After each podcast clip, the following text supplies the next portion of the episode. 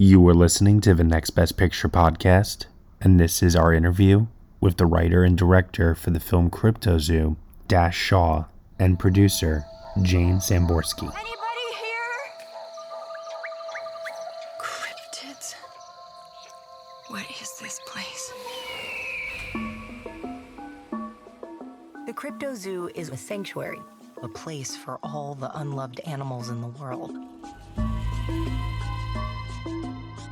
People think of us as imaginary beasts, but most mythological beings are simply extremely rare beings. Why would I get involved in the black market? For the money, These animals are strong weapons. I dedicated my life to keeping cryptids safe. The animal in there is the property of the U.S. military. She's not yours. A Medusa! I'm a gorgon! You're falling apart. Do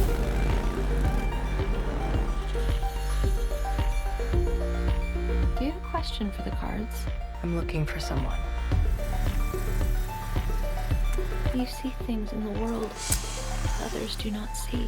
This is who I am. Um, I should not have to hide it.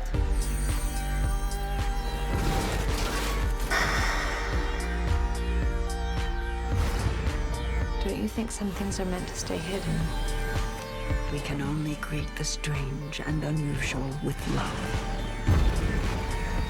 If we show them love, they will return love. And love will spread and envelop all the beings on our wondrous world. Yeah. So first question, uh, before I reference kind of background, are you one of those people who prefers me to call? Is the term graphic novel almost considered condescending now? I was told that in like comics culture, it's a no-no to call them that anymore. I totally don't care. I kind of, you know, meaning meaning I'm fine. I'm fine with graphic novel. I, uh, you know, I I usually I usually call myself a cartoonist, Mm-hmm. but um, no, I find that anything that that helps people understand it is useful. Yeah. So obviously, this was one of the more memorable cinematic experiences I've had this year for sure. I mean, just like uh, I had no idea what I was getting into, and it's just a complete visual feast for the eyes. I, I think it would have been even better had I not been stone cold sober when I watched it. But it's just, the, the drug experience people are saying you know that seems like a good idea but then on second thought maybe not yeah, it could get really overwhelming and scary. at that. Actually, I mean, one character literally says like, "This is a bad trip" during the film, right? Like, yeah so obviously you uh you have a background uh dash you have a background in drawing cartoons graphic novels and then you enter the world of film with my high school was sinking into the sea a few years back right Yeah, and you guys are a writing team. I, I guess also your Dash partners is writer. i'm kind of i'm i'm the head of the animation department. Gotcha. But we're both right drawing and painting and working back and forth and making suggestions. So tell me a little bit about the journey taking you both into the world of feature films now from because just the static medium of drawing. Well, I I always liked uh, limited animation. You know, animation that limits the number of drawings on screen, and that kind of mode of animation is often connected to comics. Like Astro Boy was, you know, based on a comic and was directed by Tezuka, who drew the comic. The, so it- speed the- racer you the, know the like comics animation connection you know growing up in the 90s there was like you liked x-men and there's also the x-men animated series on tv and and the x-men animated series kind of looked like the x-men comic and that kind of mode was was always the goal and kind of seeing that relationship to independent cinema meaning that it felt kind of more it could be more independently produced and more idiosyncratic and more personal and and all of those wonderful things. So then I luck I thankfully the best thing in my life is that I met Jane and um, Jane was trained you know trained as an animator and we fell in love and I kind of roped her into um, high school sinking and then she eventually took over yeah, I I've known to my friends, I we I have what's called takeover itis. you know, the joke in my family is that if you want my father to do something, all you have to do is start the project where he could see you. and, and I suffer from the same problem. You know, uh, Dash is like, well, I'd kind of like to do a trailer for my book and I'd like it to be animated. And then all of a sudden I'm just yanking it out of his hands. you know, when he proposed high school sinking, we had done some shorts and we had been trying to get a feature made um, with, you know, traditional financing and all of this and been stymied a bit. And he just, he wrote high school sinking and he came to me and he said, I think we could just do this and Dash is I I thought we it was nuts to just start a feature film to just do it, but Dash has this incredible ability to get things made and to just to work on it every day and make it happen and and so I believed him and he turned out to be right. And then you you believed me more as we got into as we it. got into it. At first I was like, all right, I'll work on this on the weekends, but Yeah. if you say so, dude. So obviously you had one feature under your belt by this point. How long did this take? Because it looks just so painstakingly detailed with all the textures and you have multiple planes of action. And um, it's you guys use Photoshop a little bit too, so it's not all hand Yeah. drawn, right? Well, it's all it's all hand drawn or hand painted, but then it's composited, and the, it all has to go through the computer for movement, for to, for articulation, for lots of things. But everything is, begins as as a physical object on paper or a model. I mean, there are exceptions, Tiny tiny exceptions to that, but for the most part, every texture is is an actual wash of spray paint on on a sheet of paper or or a scribble that has been drawn 80 million times on on paper. um, and it took the whole movie took like five years. So I, I I wrote the script and storyboarded it before Jane got involved, and that was around like 2016, and then Jane got involved around 2017, and we finished it end of 2020. It premiered at Sundance, so Sundance January 2021. Wow, that's wild. Um, so you mentioned some of the textures. I was curious about a couple in particular. Uh, the Russian hats I thought were really interesting because you actually do kind of recreate that kind of woolly texture. What did you use for that?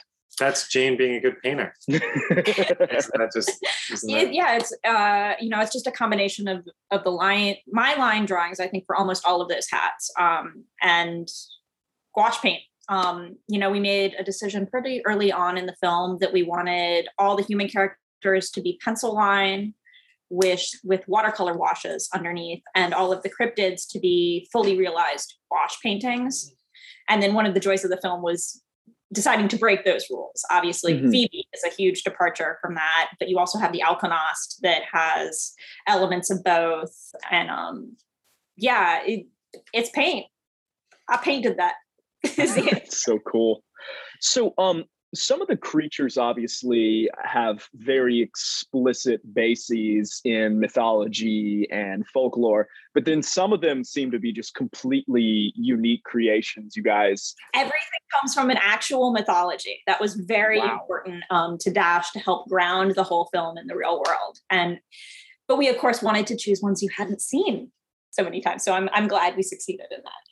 So tell me about a couple of them. Like uh, Pliny, I thought was interesting, where he's uh, he's a human without yeah, a head, Pliny's uh, on a, chest. a Blemmy, and you can find like paintings of Blemmies dating back, I don't know, in this to the 16th century. Like, so, and there's even a Blemmy in a Rene Laloux movie called Gandahar. Mhm. So I I had seen those. Um, you know, the the the Pliny and and uh, Phoebe, I think, are and Gustav are interesting because they're kind of where cryptids are hu- humanoid, have you know, can be. So then you're kind of part of the the confusion of the movie is where is the line between you know this a monster and a human and some of these things that we might think are monsters are smart like the lights or all the you know so Pliny Pliny is a favorite of mine too and a Pliny of the a favorite of the the composer John Car- Carroll Kirby loves Pliny. uh, we had one of Dash's lovely friends actually got a Pliny plushie made for our daughter, which is Oh. disturbing and adorable when she plays with it. so meta too, because obviously there's the commentary of like, oh, we're turning these creatures into toys in the Oh, yeah, it's- you know, and then you're actually doing it. Although honestly, I would get plushies of a couple of those creatures if they sold them. I mean, I, I think the Baku would probably move well. It's it's pretty huggable in its current state. it, it looks huggable. Very satisfying hug. That's the dream sucking elephant. Yes. Baku. Yeah. Oh my god. What what's the backstory for that? You said they're all based in real mythology. Yeah, the um, I mean, again, you can. There's an a Hokusai drawing of a Baku from like 1860, I think, and and I had heard of that because there's an experimental manga anthology called Comic Baku as the title, and um, when I came across that creature, that's when it really felt like uh, a movie, and that that that you know movies can be so dreamlike, um, and As so- opposed to being a story that would be better told in comics. Right. Hey, it's Kaley Cuoco for Priceline. Ready to go to your happy place for a happy price? Well, why didn't you say so? Just download the Priceline app right now and save up to 60% on hotels. So, whether it's Cousin Kevin's Kazoo concert in Kansas City, go Kevin, or Becky's Bachelorette Bash in Bermuda, you never have to miss a trip ever again. So, download the Priceline app today. Your savings are waiting. Go to your happy place for a happy price. Go to your happy price, Priceline. You've watched them in unforgettable adventures, love affairs, and tragedies. Now it's time to hear their own remarkable stories. From the makers of Death of a Rock Star and Death of a Sports Star, this is Death of a Film Star. Starring Heath Ledger, Marilyn Monroe, Chadwick Boseman, Robin Williams, Carrie Fisher, and Bruce Lee. Search for Death of a Film Star in your podcast app. You've seen them tell stories. Now it's time to tell theirs.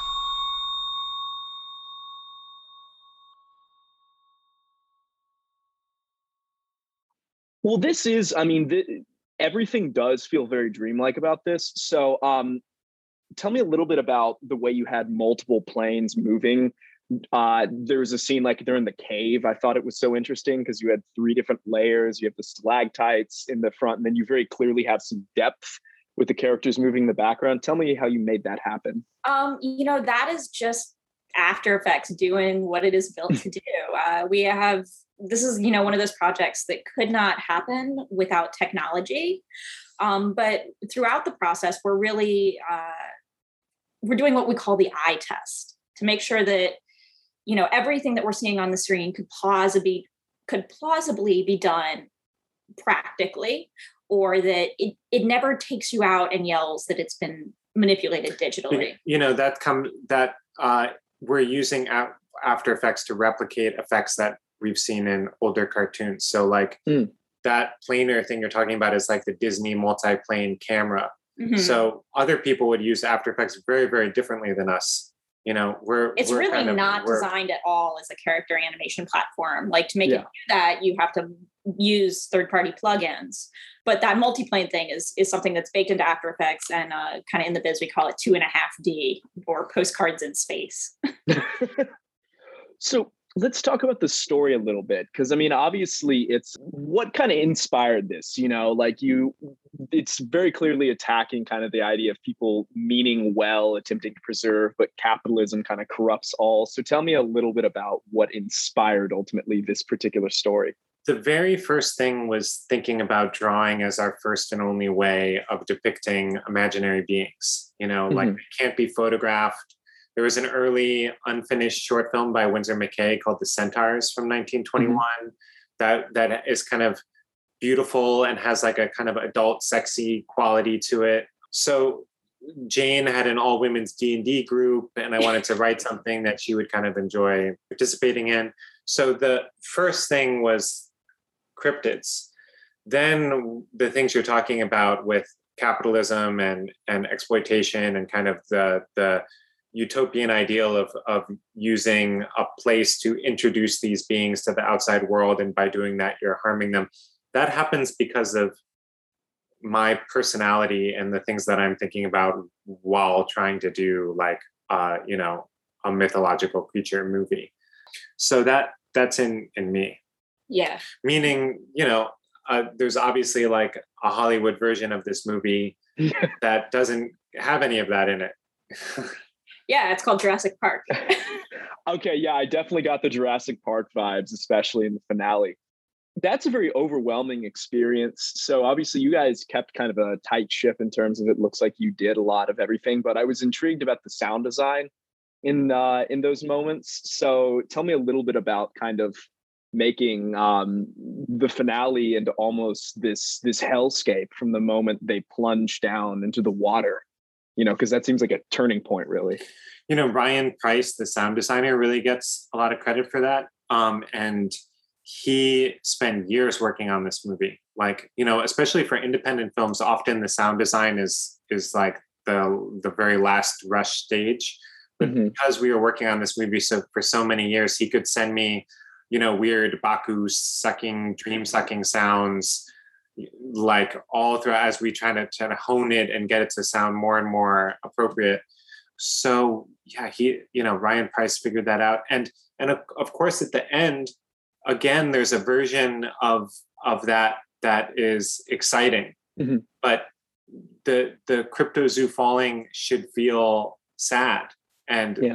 these cre- so and it should have a melancholic bent to it so that happens i think really through through the the score john carroll kirby and the sound design we are just tremendously lucky to be working with the the skilled people that we are and they make magic that we don't know how to do we just say we trust you bring us awesomeness and then um you know, obviously going back to like Fritz the cat, there there is like sex in animation, but it's it's ultimately it's by animated standards a fairly like sexually explicit film. How did you decide to like open it with a sex scene? Well, um, you know, for me, I really wanted I thought it would be interesting in and of itself to have drawing in movies in an animated movie that felt like figure drawing.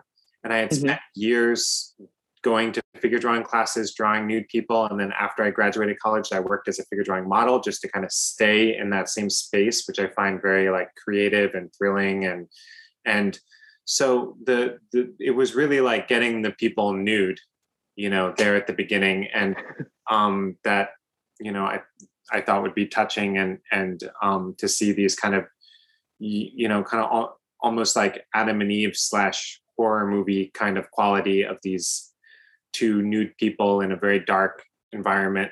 Up to and including it looked like uh it looked like she had like a fig leaf wendy uh on her in some of the drawings too you know very evoking those adam and eve paintings which i thought was interesting.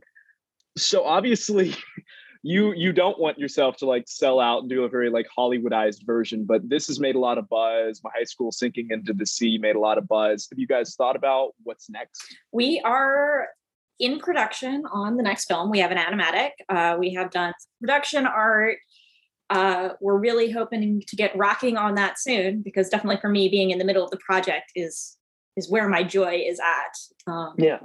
The best thing anyone can do to help us do that is to go see Cryptozoo in theaters August 20th. Let everyone know that you want us to make another, another movie. movie. Yes. Yeah. I will do my best to help get the word out. So thank you guys so much. It's been a pleasure. And this was truly a unique and special experience. So thank you for sharing it with the world. Thank you. Thank you for watching. Hey everyone, thank you so much for listening to Will Mavity's interview with the writer and director for Cryptozoo, Dash Shaw, and producer Jane Samborski here on the Next Best Picture podcast. Cryptozoo will be playing in limited release on August 20th from Magnolia Pictures. We highly recommend that you check it out. You have been listening to the Next Best Picture podcast. We are proud to be part of the Evergreen Podcast Network, and you can subscribe to us anywhere where you subscribe to podcasts. Be sure to leave us a review on Apple Podcasts and let us know what you think of the show. We really appreciate your feedback and your support, which you can also lend on over at Patreon for $1 minimum a month, you will get some exclusive podcast content from us. Thank you so much for listening, as always, and we shall see you all next time.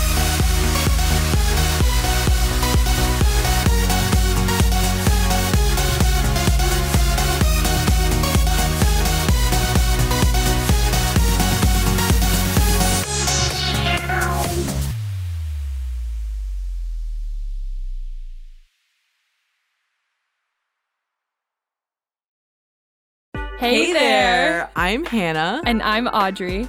We are a sister filmmaking duo and co hosts of Sleepover, Sleepover Cinema, our show where we analyze the films that created the collective unconscious of the girls, gays, and theys of the late 90s and early 2000s. Princess Diaries, The Cheetah Girls, Aquamarine, Cinderella, the one starring Brandy. We haven't stopped thinking about these movies since we first saw them, and we want you to rewatch them and review them with us. Are these movies as bad as critics would have us believe? Do we even care if they are? We are always unpacking that very question on Sleepover Cinema. Check out Sleepover Cinema wherever you get your podcasts or at evergreenpodcasts.com. See you soon.